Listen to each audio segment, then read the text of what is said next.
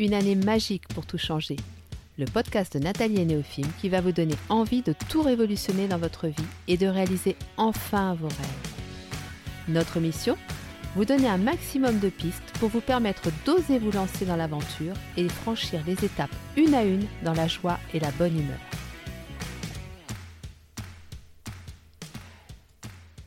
Bonjour à tous et bienvenue sur le podcast de Nathalie et Néophim. J'espère sincèrement que tout se passe bien, ou du moins au mieux pour vous. Je sais que cette période est très difficile pour chacun d'entre nous, à des degrés différents, mais euh, je pense que c'est important de respecter la façon dont chacun vit cette euh, expérience, de ne pas juger, de ne pas comparer et d'essayer de faire au mieux avec ce qu'on a. Alors le sujet que nous allons aborder aujourd'hui, avoir pleinement conscience de sa valeur, est un sujet qui m'est venu en discutant avec une amie. Et d'ailleurs, je la remercie parce que je sais qu'elle m'écoute.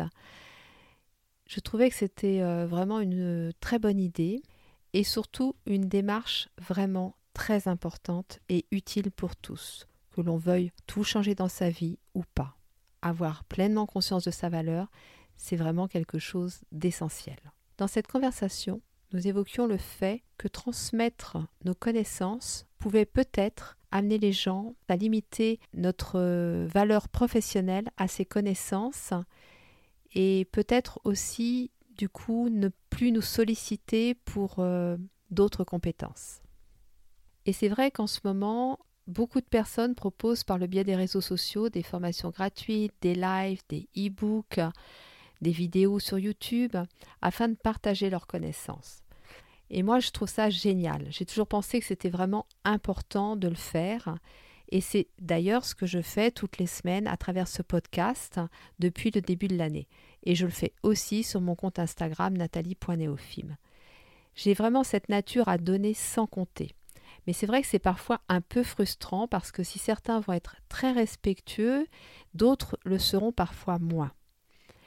Et puis, nous vivons à l'ère d'Internet et de l'information gratuite, alors je peux comprendre que l'on oublie parfois la source de l'information et le travail que ça représente. Sauf qu'à un moment donné, je me suis moi-même demandé si je n'étais pas en train de transmettre toutes mes connaissances et si cela n'allait pas inciter les personnes à se passer de mes services. Et je pense que beaucoup de personnes se posent cette question, entre autres les personnes dont l'activité est représentée sur Instagram, les, les thérapeutes, euh, euh, tout ce qui est dans le, le design, la communication, le web marketing, toutes ces choses-là. Effectivement, toutes les personnes qui fournissent énormément de contenu ont toujours cette euh, crainte de se dire « mais est-ce que je ne vais pas passer à côté de, de clients en donnant trop de contenu ?» Le truc, c'est que moi, je suis comme ça. Je ne sais pas me limiter. Je ne me vois pas euh, vous faire un article et vous dire, bah, pour connaître la suite, euh, il faut passer par mes services. Ou vous faire un podcast en vous donnant deux, trois petits trucs et puis en vous disant, bah, si vous voulez le reste, il faut avoir recours à mes prestations. C'est quelque chose que je ne sais pas faire. Donc, euh, c'est ma nature, c'est comme ça. Et surtout, je me suis rendu compte que ce que je transmettais à travers les podcasts était totalement différent de ce que je donnais dans mes accompagnements. Mais pour ça, il a vraiment fallu que je me pose un jour et que je mette sur papier tout ça pour vraiment prendre conscience de ma valeur. Donc je vais d'abord vous donner ma vision de ce que l'on appelle connaissance pour savoir si vraiment il y a un risque que nous transmettions toutes nos connaissances. Et ensuite, nous verrons ce qui fait réellement notre valeur et comment en prendre conscience. Alors, transmettons-nous vraiment toutes nos connaissances? Et c'est souvent l'impression que nous avons. Mais ce n'est pas vrai. Et vous savez pourquoi? Parce que chacun d'entre nous, quel que soit son âge, quelle que soit sa culture, ses origines familiales et sociales, possède une véritable source de culture infinie. Mais vraiment, quand je dis infini, j'insiste sur le terme. Nous sommes de véritables bibliothèques vivantes. Mais le souci, c'est que comme la plupart des bibliothèques, nous lisons toujours les mêmes livres et nous oublions et négligeons tous les autres. Et vraiment, je veux que vous ayez à l'esprit cette image de ces immenses bibliothèques ou médiathèques et que vous imaginiez que ça vous représente. Vous savez, il y a un dicton africain qui dit qu'un vieillard qui meurt, c'est une bibliothèque qui brûle. Mais moi, je suis convaincue qu'il n'y a pas besoin d'attendre d'être un vieillard pour avoir conscience que cette bibliothèque, on la possède déjà. Et je vais vous expliquer pourquoi. Vous avez déjà tout ce qui est lié à votre enfance. Par exemple, en ce qui me concerne, je sais que ma connexion avec la nature, tout ce que je connais de la nature, vient de, de cette période de l'enfance. Donc j'étais vraiment très petite, c'était entre autres avec ma grand-mère, donc je sais que j'avais moins de sept ans. Et j'ai aussi également tout ce qui concerne mes premiers souvenirs de médiumnité. Il y a très peu de temps que j'en ai pris conscience, bien évidemment que j'étais petite fille, donc je ne savais pas ce que c'était, mais aujourd'hui, je sais clairement que c'est aussi à ce moment de ma vie que j'ai commencé à acquérir des... Je ne vais peut-être pas appeler ça des connaissances, mais au moins à prendre conscience de ce que j'avais en moi. Vous avez aussi tout ce qui est lié aux apprentissages anciens, que nous avons tellement intégrés que nous oublions que nous les possédons. Et moi, j'ai un exemple flagrant, c'est la sophrologie. La sophrologie, ça fait vingt ans que je la pratique. Et en fait, je ne m'en rends même plus compte. C'est-à-dire que j'ai un espèce de système de pilotage automatique et dès que j'en ai besoin, en fait, ça se met en route sans que j'en prenne conscience. Et ça, quasiment tous les jours. Ce qui fait que je vais parfois oublier que c'est quand même euh, suite à un apprentissage, parce qu'il a quand même fallu que je fasse la démarche d'aller voir un sophrologue à l'époque. Enfin, c'était une sophrologue. J'ai fait énormément de séances, j'ai fait aussi une formation pour apprendre le métier, mais j'ai tellement intégré ça dans mon quotidien que bien souvent, heureusement que j'ai, voilà, j'ai l'attestation, le diplôme et tout ça pour me le rappeler, mais même si je ne l'avais pas, il faudrait que je me rappelle que c'est quelque chose que je possède en moi. Vous avez aussi tout ce qui a été transmis par nos parents, nos grands-parents. Et que nous n'avons pas toujours accepté sur le moment parce que ça pouvait être lié à des bons souvenirs, certes, mais aussi parfois à des mauvais souvenirs. Et il faut bien sûr se détacher de l'affectif et de l'émotionnel qui sont liés à ces connaissances qu'ils nous ont transmises. Nos parents, nos grands-parents nous ont transmis des connaissances. Après, il y a bien évidemment la relation que nous avons eue avec eux. Et parfois, on va nier ces connaissances parce qu'on se rattache aux souvenirs affectifs que l'on a avec ces personnes. J'ai un exemple en ce qui concerne mon père. J'ai été très longtemps en conflit avec mon père, mais quand je vous dis très longtemps, ça doit être jusqu'à cinq ans avant son décès. Mon père était un passionné de musique classique. Son bonheur, c'était le dimanche matin de mettre la musique classique à fond dès neuf heures du matin. Et vraiment, j'avais l'impression que je détestais ça. Mais parallèlement à ça, j'ai acquis euh, des connaissances, c'est-à-dire que vous pouvez me passer n'importe quel morceau de musique classique, je vais vous dire je le connais. Alors, je ne vais pas toujours vous trouver le compositeur, je ne vais pas toujours vous trouver le morceau, mais je les ai tous, tous, tous écoutés. Et là où j'ai aussi pris conscience de ces connaissances que l'on a, mais dont on n'a pas toujours conscience justement, c'est quand j'ai passé mon concours d'infirmière, il y avait une épreuve de culture générale et les questions étaient extrêmement variées, hein. Ça allait de questions d'actualité, de politique, d'économie, euh, sur la peinture, la musique. Et là, clairement, mais j'ai remercié mon père, quoi. J'ai remercié mon père parce qu'effectivement, d'abord j'ai eu une très bonne note, mais je me suis rendu compte que j'avais dix-neuf ans, je crois, quand je l'ai passé. Je me suis rendu compte qu'en dix-neuf ans, il m'avait apporté énormément de connaissances, aussi bien au niveau de la musique qu'au niveau politique, au niveau histoire, voilà, tous ces domaines-là. Alors, en ces temps de confinement, où là, vraiment, clairement, je pense qu'on est invité à, à un travail d'introspection, je vous propose d'aller à la découverte ou à la redécouverte de tous ces trésors que vous possédez en vous. Et vous verrez que dans votre bibliothèque, il y a énormément d'ouvrages qui sont pour certains sûrement pleins de poussière, mais surtout pleins de connaissances. Alors, qu'est-ce qui fait réellement ma valeur et comment en prendre conscience ? Je dirais que la première chose à faire, c'est de lister toutes vos compétences. Alors, vous commencez par les choses les plus évidentes, les diplômes, les formations, les stages professionnels, mais aussi les stages personnels. Ça, en général, c'est ce qui nous vient en premier, c'est assez facile à faire. Ensuite, je vous propose d'observer votre quotidien, soit sur une journée complète, soit sur une semaine, soit les deux, et vous notez tout ce que vous faites, même si ça vous paraît complètement ordinaire. Les courses, le bricolage, le jardinage, la gestion du budget, de l'administratif, vos activités physiques, la cuisine, les loisirs créatifs. Vous notez tout, tout, tout. Et vous l'aurez compris, tout ce qui est sur cette liste constitue des compétences. Et aussi votre façon de gérer toutes ces activités. Je vais vous donner un exemple. Quand je fais mes tâches administratives, en général je fais ça le lundi matin, j'ai une organisation bien particulière pour ne rien oublier. Je mets ça dans des pochettes différentes et je fais ça depuis très longtemps, même quand j'étais très malade. Et je vous assure que même quand j'étais au fond de mon lit, tout ce qui était administratif était toujours réglé en temps et en heure. Et à travers tout ça, j'ai compris que, même si je vous assure que pour moi c'est vraiment le truc que je déteste le plus avec les courses alimentaires, eh bien, malgré ça, je me suis rendu compte que j'étais une personne très organisée et régulière dans des tâches même rebutantes. Et ce que vous pouvez faire aussi, c'est demander à votre entourage en leur posant la question suivante. Que savais-je faire petite et qui vous surprenait ?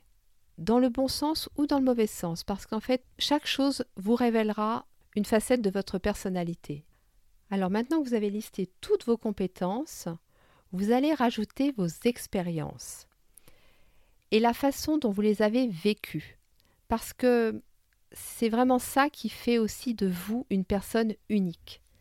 Chacune d'entre elles, là je parle de vos expériences, définit votre valeur et elles vous appartiennent dans le sens où personne ne peut revendiquer avoir une expérience totalement identique. Par exemple, dans ce que nous vivons actuellement, nous vivons tous la même expérience, mais nous ne la vivons pas de la même façon. Il y a autant de façons de vivre cette expérience qu'il y a d'individus sur cette planète. Et si vous reprenez les personnes qui ont été dans les camps de concentration, qui ont vécu des guerres, ou qui ont vécu toute expérience, vous verrez que pour une même expérience, il y a mille façons de la vivre. Ces expériences de vie, elles constituent vos points forts, et elles sont et font qui vous êtes. Elles sont qui vous êtes parce que c'est à travers ce que vous êtes que vous avez fait le choix de vivre de cette façon. Elles seront donc un véritable indicateur pour révéler votre personnalité et votre valeur. Elles font qui vous êtes parce que, à travers elles, vous avez choisi d'évoluer dans une direction plutôt que dans une autre. Elles vous permettent, entre autres, d'utiliser votre libre arbitre. Donc j'insiste bien sur ces deux notions. Et c'est là que vous allez commencer à comprendre que même si vous transmettez de nombreuses connaissances que vous possédez, cela ne révélera jamais tout le potentiel que vous avez en vous. Et c'est ce potentiel qui peut vous permettre d'apporter votre contribution à la société, mais aussi d'aider et d'accompagner de nombreuses personnes autour de vous. Donc, jusqu'à présent, ce qu'on a vu, c'est que notre valeur était constituée de nos compétences, mais aussi de nos expériences. Et je vais rajouter une troisième chose à laquelle on pense très rarement. C'est mon interaction avec l'autre. Et c'est vrai que c'est très souvent un facteur que nous négligeons. Que ce soit dans le cadre personnel ou professionnel, il va systématiquement se produire une connexion avec la personne avec qui nous communiquons. Et cette connexion va également être unique. Nous n'aurons aucune connexion complètement identique avec une autre personne. C'est cette connexion qui va nous amener à transmettre, à donner une partie de nos connaissances plutôt qu'une autre. Nous allons adapter notre discours, notre raisonnement, mais aussi nos émotions, nos énergies en fonction de cette connexion, en fonction de la personne avec qui nous communiquons. Ça veut dire que si par exemple vous êtes un enseignant, les trente élèves que vous avez dans votre classe vont tirer un profit différent de votre enseignement à travers l'interaction individuelle que vous allez avoir avec chacun d'entre eux. Et qu'avec un autre enseignant qui transmettra les mêmes choses, l'élève n'assimilera pas non plus les mêmes connaissances. Les bases seront les mêmes pour tout le monde, mais chaque élève aura une expérience différente à travers vos connaissances, vos expériences, l'énergie que vous dégagez et la connexion qui va s'établir individuellement avec lui. Et là, je vous prends l'exemple d'un enseignant, mais ça peut fonctionner dans toutes les professions. Et ce sont tous ces facteurs qui vont constituer votre valeur. Et c'est la même chose en ce qui me concerne à travers Néophim. Dans ce podcast, je vous transmets énormément de connaissances, mais cela n'a rien à voir avec ce qui se vit dans un accompagnement personnalisé où la connexion va vraiment apporter une dimension supplémentaire. Parce que celle-ci va m'amener à aller dans ma bibliothèque, y chercher des livres que je n'ai jamais ouverts pour personne d'autre et que, très certainement, je ne rouvrirai jamais plus ensuite.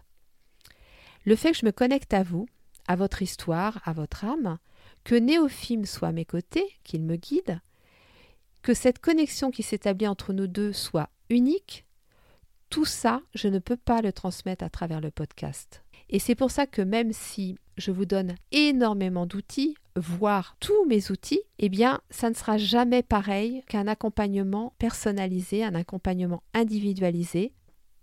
Alors ensuite, bien sûr, il y a le fait de travailler sur soi, seul ou accompagné, qui permet vraiment d'approfondir cette prise de conscience, parce que c'est vrai que c'est pas toujours facile d'avoir assez de recul pour faire l'inventaire de nos compétences, de nos expériences et de tout ce qui nous constitue. Et en plus, bien souvent, nous nous trouvons confrontés à nos croyances limitantes qui transforment notre vision de la réalité. Donc ça peut nécessiter de passer par une phase de destruction de ces croyances pour laisser apparaître la véritable personne que nous sommes. Et ce n'est pas la partie la plus facile, la plus confortable, mais elle est essentielle pour révéler notre plein potentiel et notre vraie valeur. Et je vous assure que pour être passé par là, eh bien, c'est pas quelque chose de si contraignant, de si difficile, de si douloureux, et à tel point que moi je continue à faire ce travail parce que je trouve vraiment que c'est passionnant et puis surtout c'est gratifiant parce que plus on prend conscience de notre valeur, mieux on se sent dans notre peau, plus on est à l'aise, plus on a confiance en soi et ça devient presque addictif. À la fin, c'est un vrai bonheur de, de se dire, bah voilà, je ne suis pas que ça, je ne suis pas que mes connaissances, je ne suis pas que des choses que j'ai apprises ou qu'on m'a transmises. Je suis constituée de mille facettes différentes et c'est ça qui fait ma richesse et c'est ça qui fait ma valeur. Il faut bien évidemment aussi accepter les critiques. Révéler sa propre valeur et l'assumer pleinement va nous exposer au regard de l'autre. Ça, c'est quelque chose d'inévitable. Ça risque de déclencher des critiques, des jugements, voire une certaine distanciation. Mais franchement, qu'est-ce qui pèse le plus dans la balance ? Est-ce que c'est vous sentir bien et avoir pleinement conscience de votre valeur ou c'est ce que les autres vont penser de vous ? Et il va aussi falloir lâcher prise. Et accepter de ne pas tout contrôler et surtout de ne pas pouvoir plaire à tout le monde. N'oubliez pas que les personnes qui se comportent ainsi, qui sont dans la critique, le jugement, elles font ça par réaction à leur propre peur, à leur propre croyance limitante. Et vous ne pouvez rien faire pour les aider. Sauf être pleinement vous-même et rayonner toute votre puissance. Et là, croyez-moi, elles ne pourront plus rien dire. Votre véritable valeur ne se révélera que si vous vous acceptez tel que vous êtes et que vous en êtes fier. N'oubliez pas, vous êtes soutenu, mais c'est à vous de faire le grand saut. Donc, en conclusion, notre valeur, elle est constituée de compétences, d'outils acquis lors de différents apprentissages tout au cours de notre vie, mais aussi de nos expériences, de l'interaction avec l'autre et de notre essence la plus profonde. Alors c'est vrai que ça ne se voit pas au premier regard, que c'est pas forcément évident à mettre en entier sur un C V, mais c'est bien dommage, d'où l'intérêt de l'entretien pour montrer le reste. Et souvent nous allons plus facilement percevoir ça chez l'autre que chez nous-mêmes. mais le moment que nous vivons me paraît vraiment propice pour nous poser et commencer à checker tout ce qui constitue notre propre valeur et ensuite à en prendre pleinement conscience. Voilà, j'espère vous avoir apporté suffisamment d'éclairage sur cette démarche pour que vous puissiez au moins l'entamer. Si vous avez besoin d'aide, n'hésitez pas à nous solliciter, Néophim et moi serons là pour vous aider. Si vous avez des questions également, vous pouvez nous contacter par mail nathalie point néophim arobase gmail point com ou sur notre compte Facebook et Instagram nathalie point néophim. Surtout, prenez bien soin de vous, prenez soin de votre entourage, essayez de rester le plus possible à la maison. La semaine prochaine, je vous parlerai de ma nouvelle organisation liée au confinement parce que même si je travaillais déjà chez moi avant le confinement, j'ai quand même dû réorganiser mes journées et ça m'a demandé de prendre en compte certains critères, pas négligeables. Donc euh, voilà, j'avais envie de partager ça avec vous parce que je me suis dit que ça pourrait peut-être vous donner des pistes. Néophim et moi, nous vous souhaitons une belle journée, nous vous embrassons bien fort et nous vous disons à la semaine prochaine.